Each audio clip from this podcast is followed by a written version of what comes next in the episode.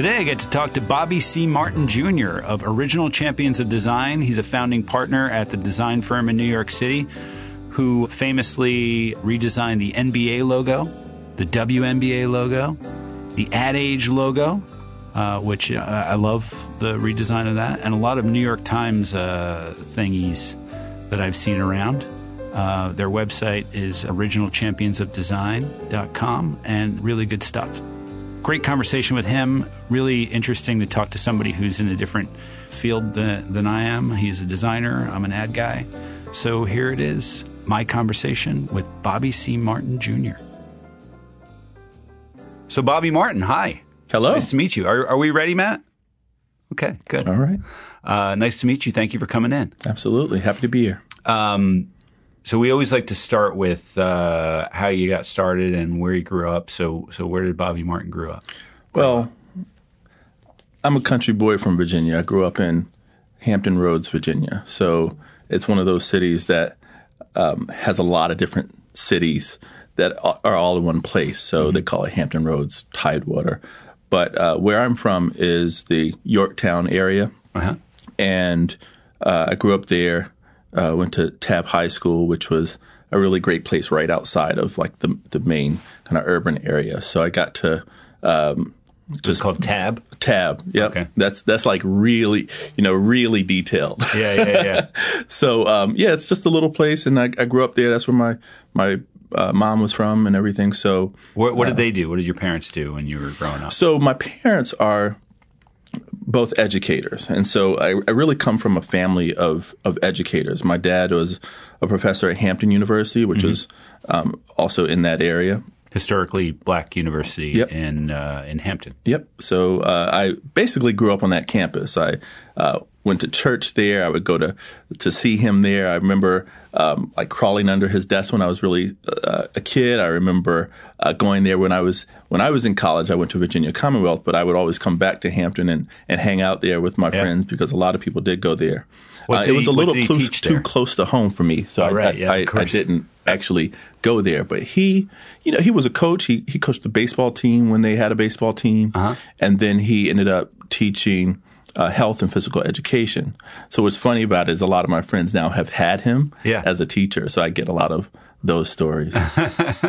and my mom was a, a, principal, so she was a principal in elementary school. Oh wow! And so as long as I can remember, she was uh, in the the school district in, in, the area where I am, York County. Yeah. So uh, that's how I had it growing up. I had people that were constantly telling me to study, constantly really helping me to stay really in front of my teachers. Right. And my dad would always say, go and talk to your teachers after class, or he would always encourage me to, to do more than I was asked to do. Ah. And that's something that I still uh, think about today. And, and we actually use that um, kind of uh, idea in a lot of what we do nowadays. Yeah uh, the idea of go further, push harder, uh, try more. I, I was Absolutely. listening to one of your uh, your speeches. Uh, I think you were it was at VCU. I think you're given the the uh, valedictorian speech or the, the, the speech, the commencement, the, the commencement speech.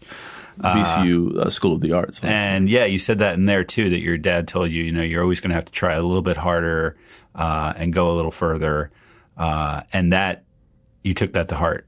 Definitely. Yeah. I mean, it's really become uh, part of what makes us who we are and, and where I am today because uh, doing just enough just isn't enough. Yeah. And it's it's not enough for anybody, but especially for you know a young black kid growing up in the South, yeah. um, always striving to do more and be better was something that was really important, and I think it's helped me tremendously in in my college career and my post college career. So uh, it's something that I really Really Did you have to figure it out for yourself though? Was there was there part of you that was like, "Dad, you don't understand. It's not like it was when you were a kid," or like was there was there part of you that kind of fought like a kid fought back against your dad and said like I well I, I never said that but right. I probably acted it out more than anything I definitely yeah. was a little bit of a rebellious kid yeah. um, especially in my teens and early um, college years uh-huh. and uh, and it was just figuring things out so right. I was I was trying out things. But the thing is, is even though I, I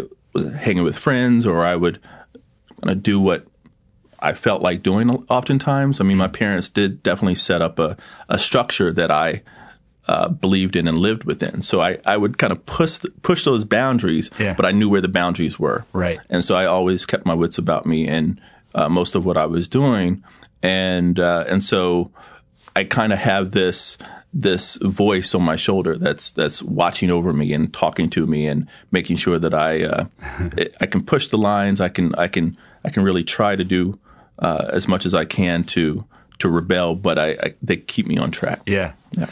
And were you always drawing and and and designing, or, or did, did when did you know like this could be a career? Did, were your parents like encouraging that, or were they like, well, that's great for your you know your side projects, but It's like, a really funny story, actually, because I, like, when you're in middle school, you're not really thinking about what's next so much yet. And I guess uh, the the thing that you might be thinking about when you're in middle school, you're thinking about the SATs and what do I need to do and prepare for that.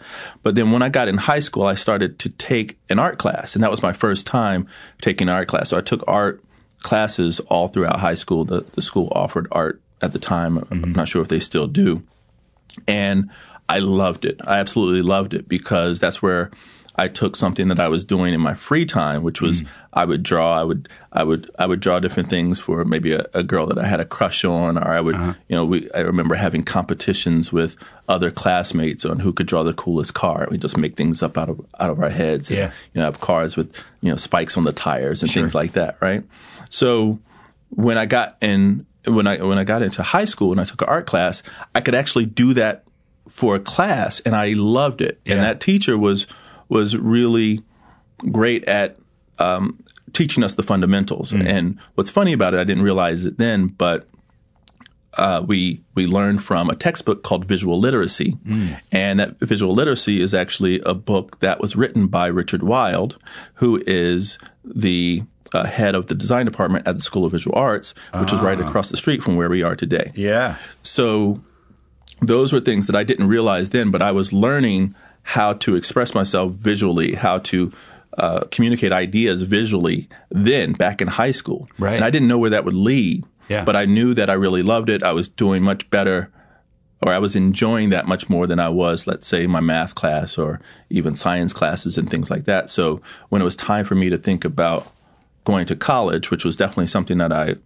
had always knew, Yeah. known that I was going to do, I started looking at schools that had art departments and art departments that were good, art departments that would accept someone like me. And so uh, I would go to these fairs, and I met someone from Virginia Commonwealth, and I learned more about their art department, which was incredibly. Uh, they were doing really well. They were large. They had a, a dean of the School of Arts who was African American, mm. and this was in the early '90s.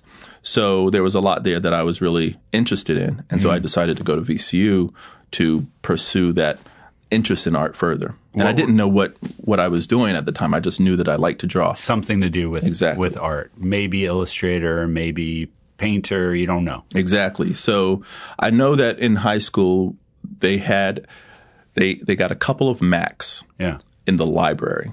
Yeah. And so we started taking something called computer art yeah, uh, classes. And that was where I could take something I had always been interested in, which was computers and video games Yeah. and just technology, and combine that with something that I loved, which was art and drawing and just making things. Right. And and so that was really this big light bulb that went off in my head. When I got to VCU, we took a foundation class where we're throwing a lot of different things. Graphic design and illustration were both things that stood out to me at that time. So then I went in that direction. I studied in both uh, illustration and graphic design. Do you still do the illustration? Do you still sometimes do the odd? Uh, Not so much. I uh, oftentimes I'll write in my sketchbook. I need to draw more. Yeah. And running a company kind of limits some of that. yeah. But but I do believe that it's one of the reasons why now I make logos and Mm-hmm. I build out systems that have iconography and Yeah. you know, I use kind of Paula Scher's kind of point of view where you you paint with type. And so I uh, I really kind of do what I was doing in illustration with the design work that I'm doing. yeah. Talk more about the Paula Scher's paint with type. What is that? What is that? Well, whole- she she tells a story about her growing up and what was influential to her was one of her college professors that told her that she could use typography and typefaces and the you know putting texts and, and letters and words together and and and show that in a really expressive way to evoke a certain mood or story or narrative. And she was one of my professors in graduate school. So I went to grad school here at the School of Visual Arts Uh-huh. in New York, and she was one of my professors Oh, wow. who taught me uh, identity design. Yeah. that was the class, and and so in learning and having that influence, where I could take some of what I was pretty good at, which was illustration, combine that with something that I was really interested in, which was type, typefaces, uh, making the the ability to uh, kind of really make messaging and words move and dance and tell a story. I could really combine those different things, and Yeah. and that's that's something that I just always really, um, I I think I really love to do. So I try to still do that a lot Yeah. today. What did you? When did you first? Uh, what was your first sort of job or gig or or anything coming out of college? I'm sure a lot of us we start off by doing the pizza place down the street or our dad's friends, you know, uh, business cards or what? Did you did you do any of that while you were in school, trying to sort of get some? Well, I was uh, my my my job in high school and college was a lifeguard. So I would I was a lifeguard at the pool in my uh, hometown, and then when I got to college in Richmond, I was a lifeguard at the YMCA, and so that's the job that I had to really uh, give me a little bit of pocket money while I was in school Right. but all the while I was freelancing or drawing or do different doing different things. Most of the time it was for you know pennies. I mean, Right, especially yeah. when I think about what it should have been for. um, I was I was getting paid a little bit of nothing to do these little odd jobs from friends or friends of a friend. Yeah. But going back to my my father, his um, kind of understanding of, of what I needed to to do to be successful, he basically told me where I was going to intern. Uh, so he he knew someone at uh, the local newspaper, the Daily Press, and he uh, was able to uh, get me an interview for an internship one summer, and I went in and nailed it. And then, so I did illustration, editorial illustration for the newspaper. Oh wow. So this was really before I was truly introduced to graphic design. I was doing illustrations for these newspapers, uh, or for this newspaper in these different sections and articles. Yeah. And some was actually painting during I when I was an illustrator in in college. I was learning to use oils and acrylics and different things to be able to uh, kind of visualize whatever it was. Yeah. But then they had a little bit of that graphic design component because a lot of what the art department did at newspapers then was make maps. And so I if there was a story we had to show where you know this accident took place or Right. where the you know where the the airport was or whatever it needed to be. So I was drawing maps and or redesigning maps Oh wow. uh, using what was it Macromedia Freehand or something like that. One of those programs Exactly. that doesn't exist anymore. it's long gone. yeah. So uh, that was my very first internship. Was at a newspaper. And what was that like when you say you nailed the interview? Just uh, like, w- were you nervous before, or were you were you always good at interviewing? How did you nail the interview? It probably I've always been a bit of a class clown Uh-huh. uh, or a, smart ass. Yeah. so I I probably took some of what that allowed me to do and then focused a little bit into an interview, which I I was probably really eager and uh, probably trying to charm in a, Yeah. in a lot of ways, and then also trying to show that I had a a serious side, which came down to the work that I was doing. Mm-hmm. And I remember, I can't remember the name right now, but I think it was the executive editor, the the editor of the newspaper. I met him, and I believe his wife had been a substitute teacher at my high school one time. Oh, okay. And he was like, "Oh, she remembers you." well, that's good. well, I don't know. I don't know good if she way. remembered me for the good things, uh, because I said I was a bit of a class clown. Yeah. But you know, at that point, I was in college and I had straightened up a little bit, and Yeah. I, I had more of a idea of where I wanted to go. Mm-hmm. So um, so I think you know, the the kind of rebelliousness came out a lot more when I was in high school, and then when I was in college, I started to focus a little bit, and they really liked the I, I guess the more focused side. Yes. So uh, so I, I remember getting that job, and uh, and then from there I had an internship almost every year after that. Great. So I remember graduating from college, and I had I had interned at three or four different places. So a newspaper. Where else? The first was a newspaper. My first truly graphic design uh, internship was at a corporate 500 company, the only one headquartered in Norfolk, Virginia, and it was called uh, Norfolk Southern. I think Okay. they more recently moved down to Atlanta, but Okay. they were a uh, they had this massive skyscraper of a building with these um, kind of Emerald City like green reflective glass windows. So the whole uh-huh. building was green, just standing in the the downtown Norfolk, and that was a corporate design office. I mean, this was the the design office for the whole Norfolk Southern Transportation Company. So there, they had in-housed it all. They, they it was all in house, absolutely.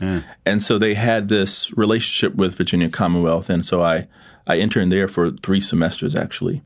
And uh, what was great about it is it was, I mean, it was a true working environment. Yeah. And you know, I had to take off. This was in the '90s, so you know, I was used to wearing baggy clothes, and all I did was Yeah. live and breathe hip hop. Yeah. And so it was like Tupac and Biggie, I guess, back then. Yeah. So, uh, so I had to straighten up and go to this corporate job, which you had to wear a tie every day. Oh my god. I mean, what's the last job you know where somebody had to literally wear a tie every day? yeah. But I did that, and um, and I did that for, I mean, literally th- three full semesters, uh, off and on. I think I alternated semesters, but I learned all of the ins and outs of uh, of what it's like to work at a within a brand Yeah. and how you have to uh, work with different internal clients. How you that's where I learned to work with printers. That's where I learned to um, uh, just just all that those those different processes that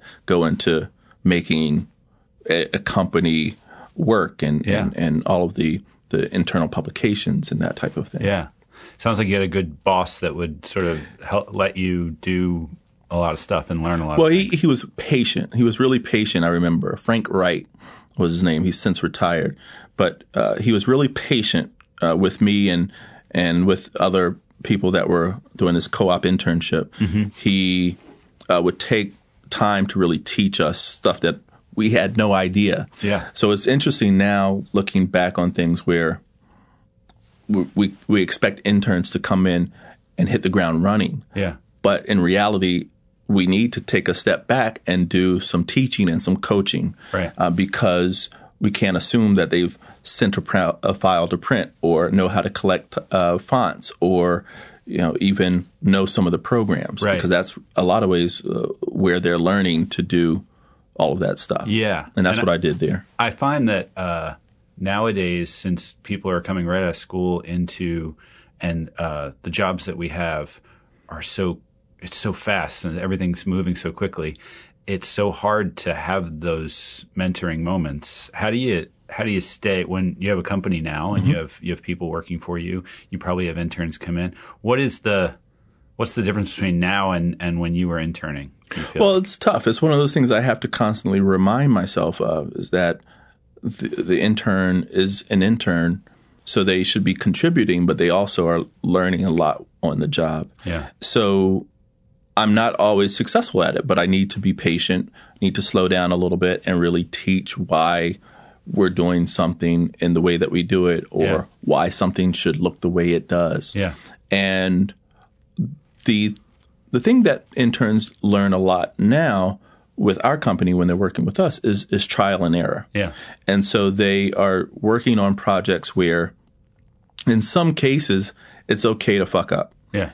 And they they're going to that's where gonna they're gonna learn and that's mm. really a teaching moment for us. Yeah. So we give them a certain amount of of of room to be able to try things and mess those things up and Yeah. then we help them get back on track. Yeah. And if I can't do it directly, other members of the team are, are there. Right. And what's so great about the team and at, at my company right now is that they they often can take a little bit more of that time to sit down and, and really walk through uh, the ins and outs of, uh, of, of doing different types of work uh, Yeah. within this world. Yeah, and uh, it strikes me that, that that comes back to something you said in, in the speech as well. Is, is to make is a risk, and uh, you know, there's always going to be those people who say, even your NBA. Uh, we'll get to uh, what you did with the NBA, but even they said, uh, "I don't like it," and you know, it's weird. And so, getting past that, how do you get past that?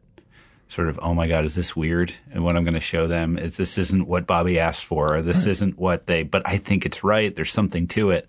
How do you get that courage? Well, for for me and, and for, for us at uh, my company, the Original Champions of Design, what we really believe in is that we we're not going to do work where we're just applying our own personality and sensibilities and personal point of view to, to the work. We want that work to really be driven by the core of who that company or person or whatever entity it is uh, to really drive the work. And if we can find, if we get down to the soul of it, then it's really figuring out a way to, to, to free it and to, to express it. People often understand that. They'll feel that. They'll see that. Uh, however, we there there's sometimes a safe route you can take, and then there's a little bit more provocative route you can take. And that provocative route might be more of the long game, and it's hard often to see what you need to be seen for the the, the long term future. So that might be where we will get pushback or uh, you know we want to be more provocative or think somebody can be a little bit bolder or whatever it needs to be and so uh, and a lot of it also could be to keep the integrity of an idea or to keep the integrity of what we've what we've located what we've found uh, that soulfulness and uh, but I also have another motto, which is we we push, push, and push. And so the real motto uh, that that we have, and I've I've talked about in different places, is to push, push, push, and over deliver.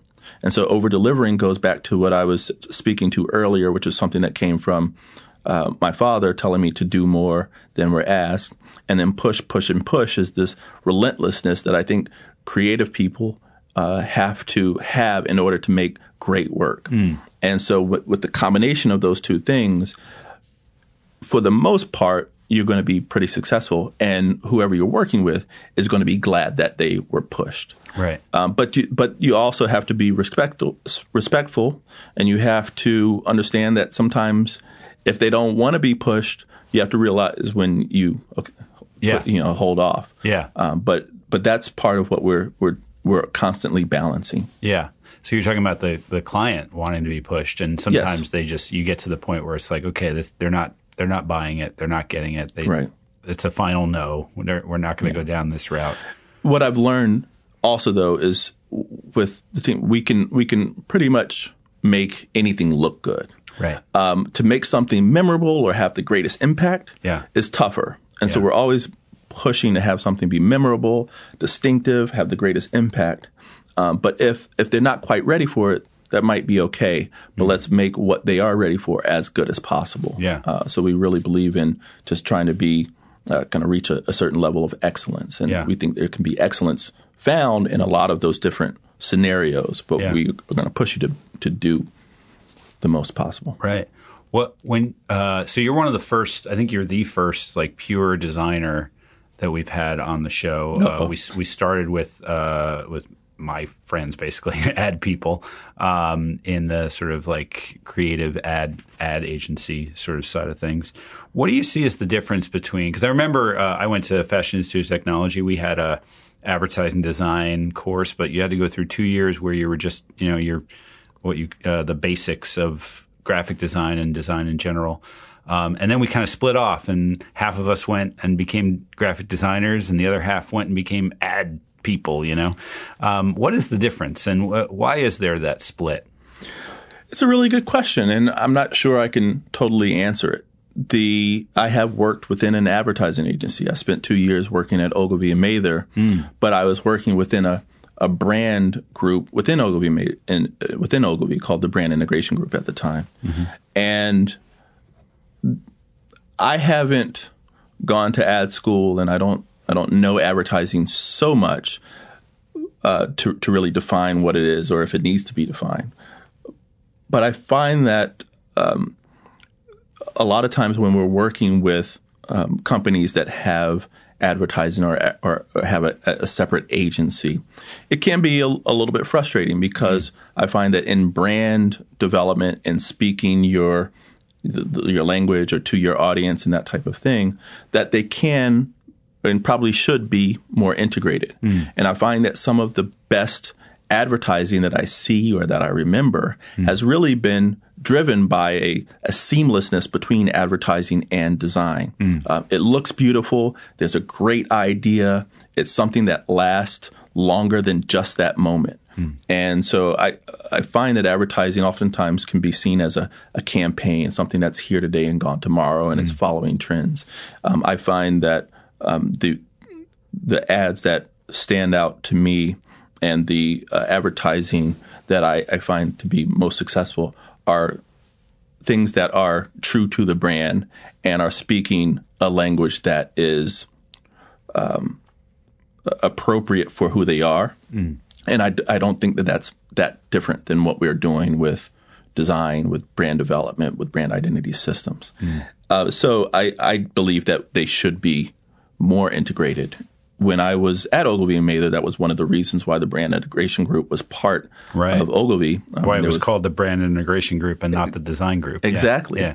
And so we, we were able to work with art directors and we had our design directors and so forth and, and we were sitting at the same table and actually if we weren't sitting at the same table then it was often a, a problem it was an inner a bit of a chasm yeah and uh, but I, I feel like the work that we were doing then if you could if you advertise something whether it's a TV spot or if it's a you know outdoor like print billboard mm. you get this the the if the work you go to a, a physical space if it's communicating the same values the same feeling the same emotional connection then that's what makes it really special and if we were working on like the retail environment or if we were working on uh, you know, books or whatever it may have been, yeah. having that that seamless connection is where I think they really sing. So I, I still believe that having that that symbiotic relationship between advertising and design is really important. Yeah. Um, where you started at uh, you worked at Yahoo Internet Life. Yes. That was the first thing on your on your LinkedIn profile. That's where it says you. you I actually started. worked one place before that. Okay. Um, but neither one of them exist anymore because yeah. it was this thing called a magazine. Yeah. And uh, and and so they used to be printed and they used to go out yes. in, in, circulation. Yes. And so I I went into magazines because when I was in college, I remember taking a I remember taking a class called Getting It Printed, mm. and it scared the hell out of me. Yeah. Because there were all these details about the printing process that right. just seemed overwhelming.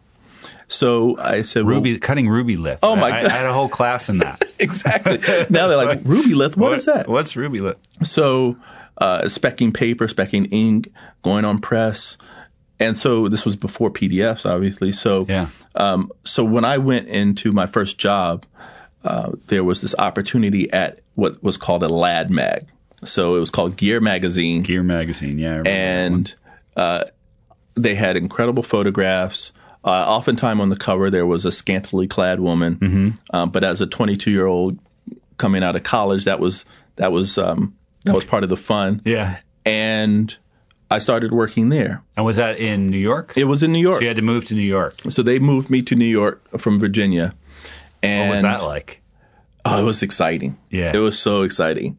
And I remember and that was 20 years ago. Surrounded now. by great design and, and well, uh, I wasn't sure at the time. Yeah. I mean, New York was so overwhelming. It's not like you walk down the street and everything's beautifully designed. Right. I mean, you can see an ad on the subway that's Dr. Zizmor and it's this weird, funky looking thing. Or you see something walking down the street and there's a, you know, wild posting. They're not all beautifully designed. Right. But what I did learn after getting here is how to weed out the, the, the clutter from the things that really s- stood out. Yeah. Uh, but working at Gear Magazine was totally exciting. Uh, my dad and I threw everything into a U-Haul and, and drove up from Virginia one, one summer Wow. And I worked at this magazine. My very first day, we put in 11 hours.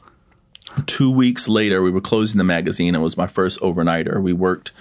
Uh, came in probably Closing like meaning the this this issue of the magazine was, had to was- go out. Had to go out. That's So I came in probably like I don't know 9:30, 10 o'clock in the morning, and I left probably uh, you know. 36 Nine o'clock, hours ten o'clock, exactly. Like eleven p.m. goes by, Yeah. two two a.m. goes by. Then the sun comes back up. We're Yeah. still there. Yeah. People that had left the office were starting to come back. Yeah. and they they brought us. They said, "Oh my God, you're still here. Let me let me buy you breakfast." Yeah, yeah, yeah. And so then we worked probably until eleven o'clock that night before we went home wow. and uh, I had no idea because it wasn't like that at Norfolk Southern. But I had really good people within that magazine that were kind of took me under their wing. There was the art director who hired me, which was this um, this brother from from England, this this Londoner um, that uh, happened to be of African descent, and he was the art director. Yeah. And so we we What was just- his name? Orville Clark. Orville Clark. He's still in New York, and he he and I really gelled, and he also taught me a lot, and he would teach me a lot, like in the way that you sit next to somebody and you're showing them the ins and outs, like I talked about with an internship. Mm. But I knew a lot of I knew a lot of like how to use the programs by then because of the internships that I had had. Mm. But what I didn't know is kind of that work ethic. Yeah. And so he was just relentless. He would he would work. He would go and talk with the editors. He would do back and forth, hop on a photo shoot, and we were, we were doing so much because it was a two person design team. right. And uh, and then You were his right hand. You Exactly. It. You were it. It was- and it yeah. was great because I was so happy to be there, and all of this was just so exciting to me. This country kid from Virginia, now Yeah. in New York City. Uh, we were over in Chelsea, right across from the Chelsea Market. Uh-huh. So I did that for a year, or a little more than a year, but those hours never changed, and and weekends and everything. yeah. So after a while, you have to say, okay, I'm I'm I've gotten as much as I can from this. Right. So then I moved on and eventually started at Yahoo Internet Life magazine, which was a magazine that spoke about what you could find on the internet. Can you imagine?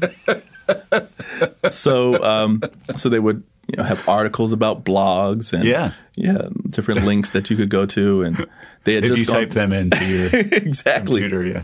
But I was there during 9/11. Wow. And uh, I remember it like it was yesterday going into the office. And by the time I arrived from the subway to the office, I mean, everybody was standing in front of the screens Yeah. saying, Holy moly, what's going on? Uh, so, but I learned a lot at, at Yahoo also. Great team there. And they, they were a much more well oiled machine, which I had never really with you know, after coming from Gear magazine, it Yeah. was it was a different experience. Uh, but then that's also when I was flirting with the idea of going to graduate school. So I had applied, and then I got into uh, SVA MFA design. Why did you feel like you needed to do that? To do that? Because it it felt like you were doing great. Yeah. Like you're at you're at Internet Life magazine. How could it get better? It, it, no, but you had a job, and you were. So many people would just be like, "I have a job. Why would I need to go to school to get better?" It's a really good point. Also, because Yahoo pretty much doubled the salary that I had at Gear. Oh, Um, right. but it also tells you how low my salary was at Gear. and so I was working there, and it was it was great. But as I mentioned, both my parents are educators. Yeah. My aunt was a, also a professor, uh, and and uh, my both, both aunts and uncles. So it was it was there. And so what my dad and my, both my dad and my mom would tell me is do as much as you can to learn as much as possible about the thing that you love, about the thing that you do. Yeah. And so I knew even when I moved to New York that I would eventually go to grad school. Yeah. But I wanted to work a little bit first so I could see what it was like out there. Yeah. So then I took all of those learnings to, to here to um, the, the School of Visual Arts Yeah. design program, which had just op- they had just started. They were maybe the third year when I began. Okay. Now they're celebrating their 20th. Yeah. Were there other schools that you were choosing from at the time? Because There- there's so there many design schools here in Well. Pratt was was another one, Yeah. and RISD. I think maybe those were the ones that I was most interested in. but I settled on the School of Visual Arts. One because the chair there, Steven Heller, was somebody I had read Yeah. a lot about. I had read some of the books that he had published because he's published, I think, about a you know a So little over a million. Find the people that you want to. Yep. Like I, I hear this with so many people. It's like find the people you want to work for. Find the people you want to learn from. not- Absolutely. Not, the school or the just the thing you want. Just find the humans. I had a fantastic professor in college. I had a, several fantastic professors in college, but one was named Phil Meggs, and he literally wrote the history of graphic design. Hmm. And when I told him I was moving to New York, I was asking for some advice, and he said, most important thing to do was work with people who are really good and learn from them. And I, that's something that I've always tried to do is, hmm. is kind of get myself in the presence of great people hmm. and hope that some of that rubs off on me. That's what we're doing here. Shh. And so I went back to SVA. Stephen Heller was the co-chair of the program. Paula Scher taught there. Stefan Sagmeister taught there. And a whole bunch of badass people that I didn't even know yet were Yeah. teaching there. And and that that osmosis learning uh, really rubbed off on me there. And I took that work ethic that I learned from Orville, and I took I took a lot of the the uh, kind of advice that I learned from my parents uh, into grad school, and I put you know 110 percent in, into everything. I loved it. Yeah. Yeah. And you came out of there stronger and better. And at what point do you go, "Hey, I'm gonna I'm gonna redesign the NBA's logo"? It's not it's, it's not When did that overnight. pop into your head? Well, I I did end up working for those are my professors from the program. So one was a gentleman named Brian Collins, who Yeah. he was the head of that brand integration group. Yeah. So I worked there for two years, and I learned to not be intimidated by these big brands. Uh, and he really taught me how to to talk and to sell uh, my work in a lot of ways. Uh, so he would, you know, if we did something crazy, there's also a way to be able to talk about that work in a way that in, uh, kind of um, inspires the client. So I learned a lot of that there. And is that where you learned this this uh, idea? And and from the original Champions Design website says that the first thing you do is research everything and and you know watch the videos. Right. And, and is that where you learn that? Is that some of it, that- yeah. Some of it, yes. Uh, and and at my company, I didn't start it by myself. So also, Yeah. uh, my partner Jennifer Kinon brought her learnings to the table, and and Yeah. we met in graduate school. So we had you a lot of the, SVA. the same. when you met her. Okay. Yeah, exactly. We had a lot of the same um, kind of st- strategic thinking built into us from that program, Mm. and we were able to apply it at the places that we went after after school. Yeah. She went to Pentagram. I went to Ogilvy, and what what we need to do first is we need to learn as much as possible about the client, about the project, or about whatever it is we're doing. Yeah. Because I can't just make something up out of the blue. I actually need me personally. I need information to be able to inform the work that I'm doing. Right, So right. that's what that research really does. Yeah. And when do you start? When you start the research, that interests me. Is like where where do you start? Like where do you start with the client brief, or do you go to their website, or do you do you get a book on the history of the company? Like where is it? All those things? It's in a lot of ways, it's all those things. We're working directly with a client, hmm. so there we are getting that one to one information and, and input from them, and we are we're, we're asking them a lot of questions during interviews and asking them to introduce us to other other people to do interviews uh, with because they know that company better than we do. While we're doing that, we are. I always ask, uh, especially if it's a company that's been around for a while, we want to see their archive, and so we want to find out what the history of this brand looked like, that visual history. So we try to go back as far as possible and see if trends were driving the company. We see if if the bottom line was driving the, the, the way that they were presenting themselves, if what was happening uh, contextually in the world is driving it. Um, so we do that. And then we also do just the simple desk research where we go onto their website, we look at how they are, their sub brands and other parts of the, the company um, present themselves to the world. We mm-hmm. are we are looking at competitors to see how other people are doing it, what what they are doing well, what they're doing poorly, mm. and also we we do that so we want them to stand out. So what can we do differently? How can we mm. deliberately differ, differentiate a company? Mm-hmm. So that's that really encompasses a lot of that research is doing all of those things simultaneously. As far as books to read, Yeah. the the books, at least the books for for a company, sometimes a company will have a biography of the founder, the founder, or it might have some history on that brand. So we will pull some of those books and read through them. Uh, but but a lot of times that can be pretty time consuming. So we'll we'll we might read certain parts of the book, or we, Right. we ask some of those questions of people that we have right in front of us. Yeah. Um, and and so so you learn from Brian Collins at at Ogilvy. Where did you go from Ogilvy? What, what So I. I went from working at a place that worked with a lot of different businesses Yeah.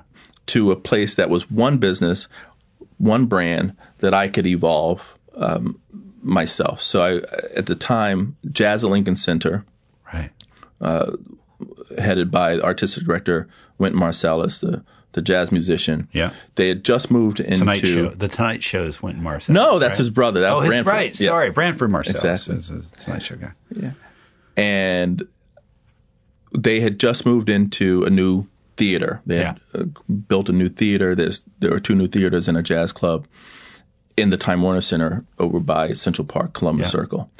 And uh, and another professor from the program had developed the identity. So Paula Scher had developed the identity for Jazz Lincoln Center, and they were looking for someone to work on the inside to to build this.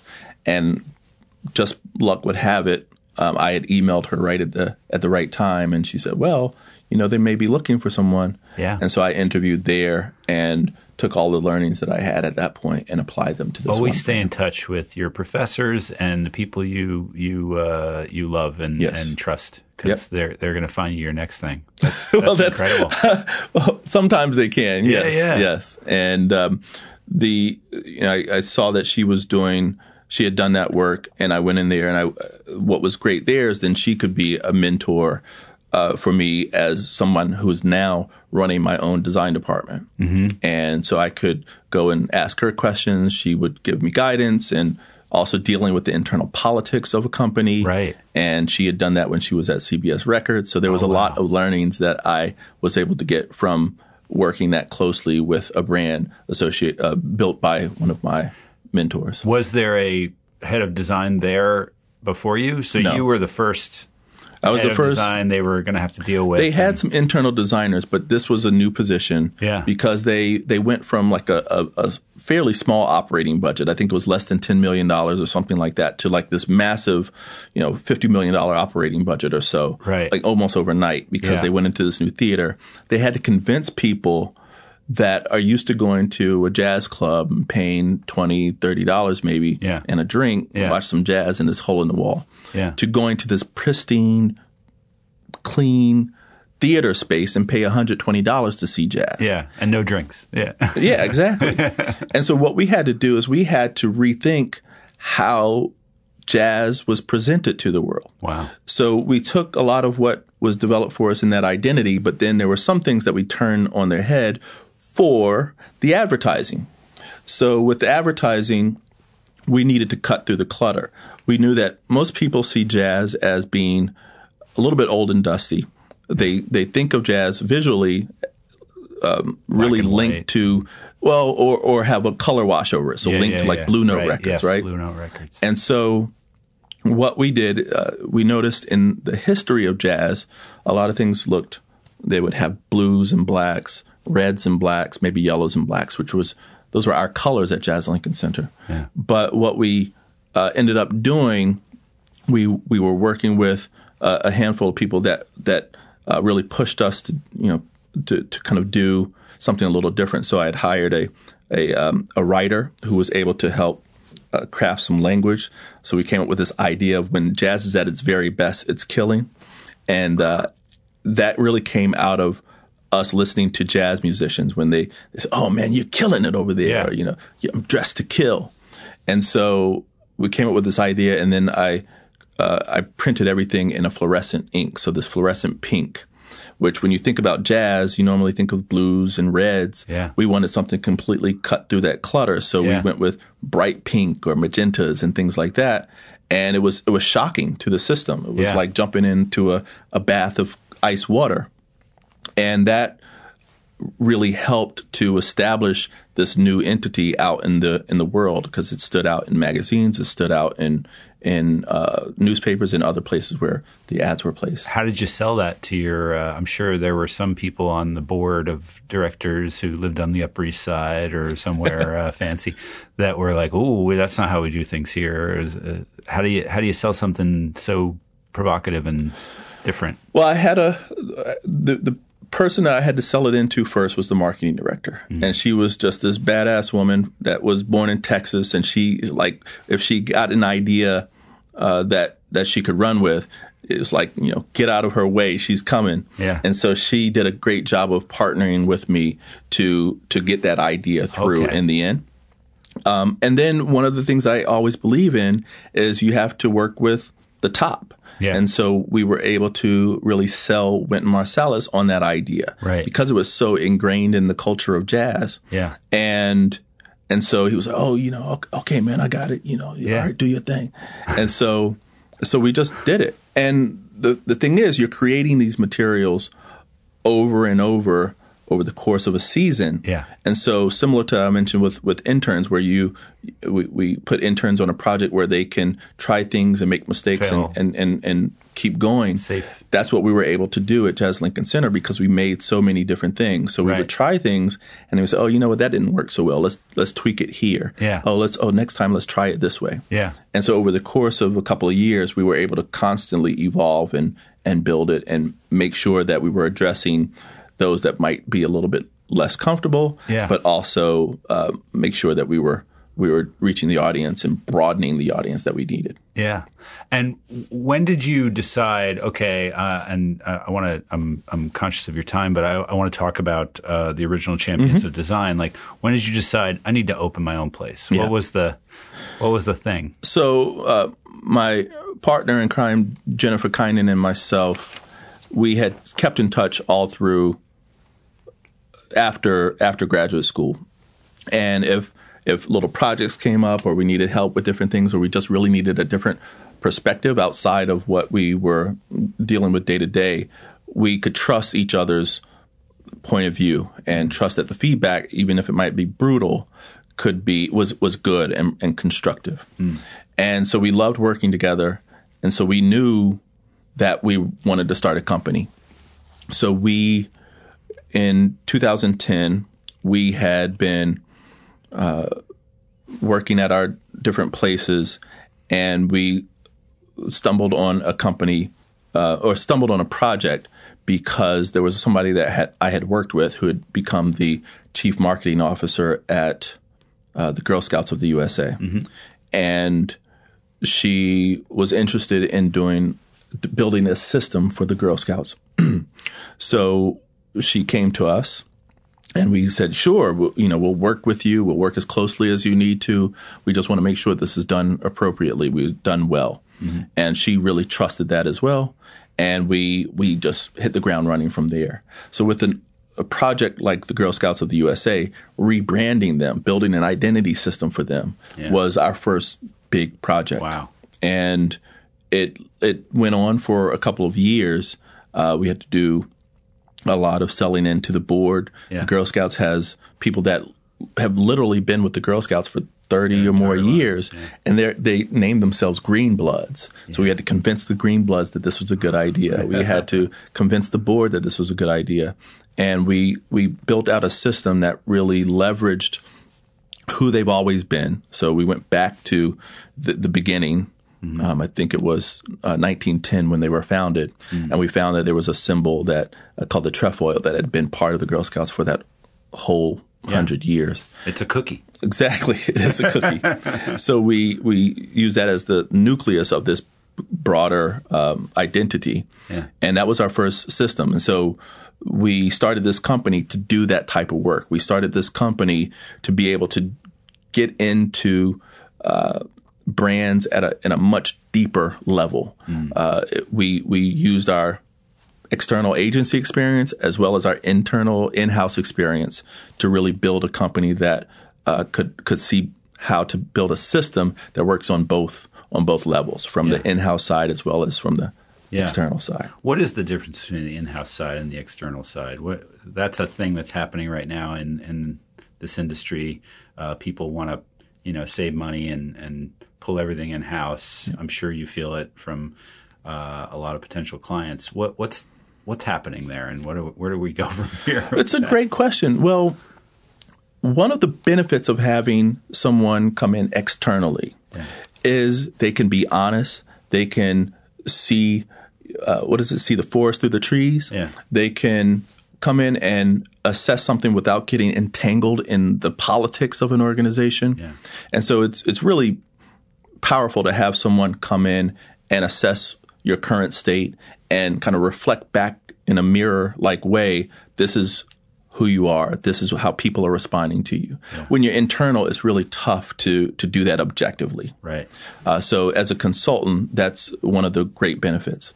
Internally, the, the difference is you are working within that brand on everything day to day to day. You are building connections with people because you might be in the elevator with the uh, chief development officer. You might Right. be, you know, having lunch with the, the head of technology. Yeah. And so you're able to have conversations and really work out a lot of uh, the intricacies uh, with, with within a brand. Yeah. Uh, and then you're also able to actually implement it. I always say that implementation is the hardest part.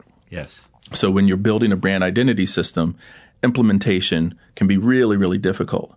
A lot of times because then you actually have to make things. You have to spend real money to take down signage and put up new signage. You have to figure out what you're going to actually do for that advertising and where it's going to be placed or whatever it might be. Mm. And so then people really start paying attention. Yeah. and that's part of why Suddenly, it's going to cost money. Exactly. So then they're like, "Oh no, we can't do this." And it's like, "No, that's what we talked about, you know, Yeah. a month ago. Why, are, why are we changing?" So Yeah. having someone on both sides really helps implement the work in a in a much stronger, more long lasting way. Yeah. And uh, and and you're also working on both ends to build what we call brand ambassadors, right? Where you have people who people who you want to talk about the brand in a positive way, who want to kind of lead in their world with the kind of values and the the understanding of what this brand is and and and, and is about. And so we might talk about that and really uh, kind of define who they are as a consultant, uh, but internally you can really build those connections even even further. You Right. are uh, sitting down with people that you're onboarding. You Yeah. are uh, kind of really understanding how you talk about the Yeah. brand, and so we can we we really guide and we really uh, train from train people uh, externally, but internally you have that one to one relationship to with different that people. those the people skills. A lot of a lot of designers or a lot of people that are uh, uh, of the visual uh, art persuasion feel like, oh, it's not my job. I'm not a salesperson. Uh, how do you build that in yourself? Um, when you're like, I did it right, but they didn't like it. So you know, Yeah. so many young people. Well, one of my biggest fears is doing incredible work for a very long time and then it never sees the light of day. Yeah, And being able to talk about your work, being able to help others understand the thinking and the strategy behind whatever you're doing is is invaluable. It's so so important because that helps others to gain the confidence in the work, Yeah. in the idea. You have to understand that a lot of people don't really understand the type of work that we do. Yeah. They don't understand, you know, an idea that we bring to them or, you know, a logo that we're showing. And so what we have to do is we have to help them become more comfortable that it's the right thing. And then from there, they can tell other people.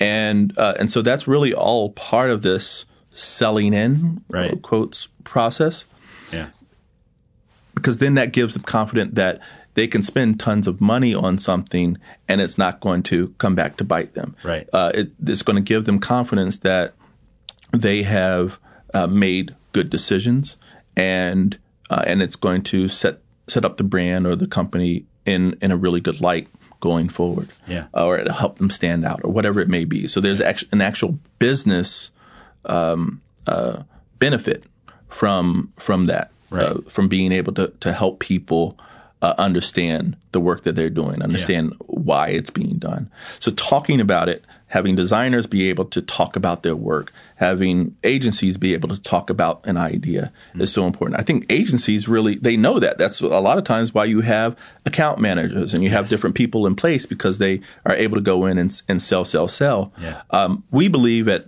at my company that the designer needs to be involved at every point of the process. Yeah. And so the designer needs to be able to talk about the work because they're the ones that are touching it and creating it. And if they can talk about it, then you're getting it straight from, you know, the the the the heart of of who's uh, making it, and then they could also get feedback in a very direct way. Yeah. And it's hard hearing and reading feedback, but it's Especially it's when still it's very just like, helpful. I don't like it. Exactly. It's it's tough. But then what we need to do is we need to figure out why they don't like it. What is it that's not working for them? Yeah. So we have to actually hear and see and read between the lines because a lot of times if they say make the logo bigger or if they say I don't like this color, there's other reasons why or there's real reasons why they don't like it other than the fact that they just don't like it. Right. So what we need to do is we need to have that conversation with people so we can get down to the core of what's driving that that Yeah. comment. So I want to. Uh, we're we're probably going to run over a little bit. Do you ha- do you have a hard stop? No, I'm okay. Okay. Uh, I just want to hear the story of how you read the. So the NBA logo was Yes. the same for 48 years. right? Yes. Uh, and you were the one who changed it.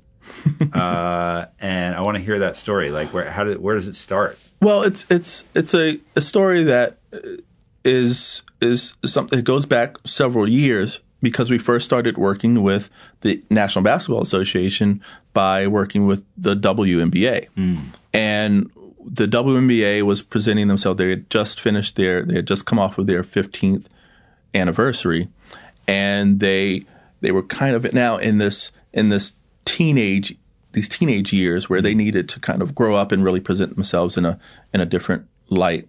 Uh, so what we did is we worked with them to really redefine how they presented themselves to the world, um, putting the women uh, front and center, uh, really being proud of of who they are and, and their strength and their their incredible legacy. So we uh, we rebranded them. We moved them from a logo that was kind of shield like that had a, a a drawing of a woman that didn't feel so, so natural to we moved them into being uh, having a logo that synced up with the shape and size of the NBA logo. And then the big the big thing that we did is we changed them from red, white, and blue to orange. So that orange really reflected basketball. It helped sync back with their white and and uh, orange basketball that they played with. And so they're now a, a white and orange brand. And that helped them stand out from the clutter and helped them in a lot of ways differentiate themselves from the men.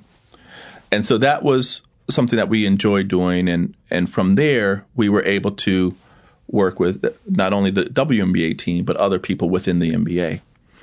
So the chief marketing officer at the NBA uh, saw the work that we were doing, and she asked us to be a part of rethinking the development league. So the NBA's development league was called the NBA D League. D League, yeah, which And doesn't so- sound great. Nobody wants to be a part of the Yeah. D League. Yeah, yeah, yeah. And everybody knew that, but they weren't sure quite always have what they to do start your game of EA Sports uh, NBA 2K in the D League. And Exact- I always do terribly. exactly. So I get benched. so we we worked with them really closely to now rethink how the D League was presenting itself to the world. And it just so happened that Gatorade is a brand that they the NBA had collaborated with and partnered with for many many years, and with their Gatorade Research Institute and with uh, a lot of the work that they were doing with the NBA, they reflected a lot of the same qualities that the Development League had. So about uh, about innovation, about trying new things. The, the, the NBA's development league is, is where uh, referees, new refs will co- te- um, referee for the first time. Where new coaches also go and they'll they'll cut their teeth there as well. It's not just players. And so what we ended up doing is uh, is is building the first um, uh, league partnered with a uh, with a national company. So it's now the NBA G League. Uh, we redrew their logo uh, so that it also syncs with that same recognizable shape of the NBA because that shape of the logo for the NBA uh, really signifies the best basketball in the world. So now we have the WNBA that is somewhat in sync with the uh, NBA's identity, uh, but they can differentiate themselves with color, and also because there's a, a strong woman driving to the hoop in the M- WNBA's logo. Mm. Now we redesign the NBA's G League, and because it's a connection between both the NBA and Gatorade, we noticed one thing that they both had in common was uh, the NBA was uh, red, white, and red, white, blue, and there was black in their color palette. Uh, Gatorade League or the Gatorade also had black in their color palette. So we made the uh, G League now with that new logo, but also uh, it's a black and white league. So mm. it's also a league that remains fairly neutral because it's the mm. development league that sends people up to teams. Yeah. And then after that work, they had the confidence in us to do a lot of that same thing for the NBA. Oh wow! And uh, and that started with a massive audit, and we found that the NBA had what, over 300 individual logos yeah. a- across the world.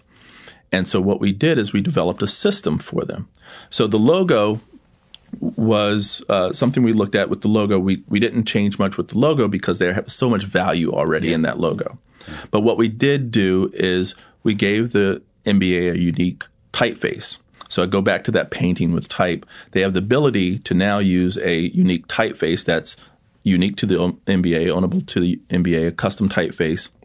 Uh, we worked with Commercial Type and Erik Van Blokland to uh, to develop this typeface, and we gave this all of the different logos. These 300 logos that they had been using across the globe are now uh, redesigned with this typeface at the core. Yeah. So they there's a connection between one thing to another, but okay. you can also differentiate because you can go with light, you can go with uh, an italic, you can, and then also the name, and then some some would have separate icons. So we we developed now this system of of logos that has a consistency or co- cohesion from one to the other. Yeah. But once we did that, we were also able to then update the NBA's logo um, one of the main things we wanted to do is figure out how they could have more presence. Mm. So that NBA rounded rectangle shape is is still fairly small when it's next to other brands. Yeah. And so with this new typeface, we were able to customize that so it fit larger when it's within the logo. Right. We were able to update the red and the the uh, blue color to make it a little bit richer, and that also helped prepare, prepare them for their um, partnership with Nike. And then when they have now a big word mark where it says NBA outside of the uh, outside of that logo, it uses also this this typeface, yeah. and this typeface is, is is tall and it's slender and it has some strength to it. Uh, so that typeface, the qualities of the typeface very much reflect the qualities of you know your best yeah. in the bas- best basketball in the world. These NBA players, yeah. and it it literally makes the logo larger when you have the type next okay. to it, so there's more space. Yeah. So it's a subtle change that we were able to make, but it set up the nucleus, the the kind of core of all of the other pieces that that the NBA uh, does. So all of the different programs, all of the different initiatives. Right. When you watch a game, like when the playoffs comes, you'll see the use of that typeface on the court side signage and even on the court in the finals and so forth. Yeah. Uh, all of their initiatives globally. So we've been working with the NBA to. Uh, um, they're in Spain now. They're they're, they're everywhere. They're in Spain, but the the even crazier part is how do you interpret now this tall, slender typeface in in Chinese, wow. in Arabic, and so we've been working with them to to implement a lot of the system globally now, That's which has so been a great. blast. That's so great. Yeah. Um, how can we? Uh, how can people? Uh, I've, I've just heard that we we've got a got to wrap it up soon. But um, how how can people find you on the uh, where can where can people find you and and see your stuff? Well, our our company is the Original Champions of Design, and luckily our URL is originalchampionsofdesign.com. Mm-hmm. We are on Instagram. Where what's fun about Instagram is just it's so easy to post work or post what we're doing in the office. So we we show a lot of our work, uh, especially the most recent work on Instagram, and that's just OCD Agency, okay. uh, as, as, well as Twitter. Uh, so great name for yeah. an agency, OCD. yes, uh, especially a design agency. Yeah, uh, that that rigor and uh, that that kind of methodical nature is something we we truly believe in at the Gore. Yeah. Mm-hmm. Now you got to open OCD uh, Richmond. Yeah, maybe you never yeah. know. All right. Well, thanks for coming on. Thank you. Thank really you for great. having me. This has been a blast.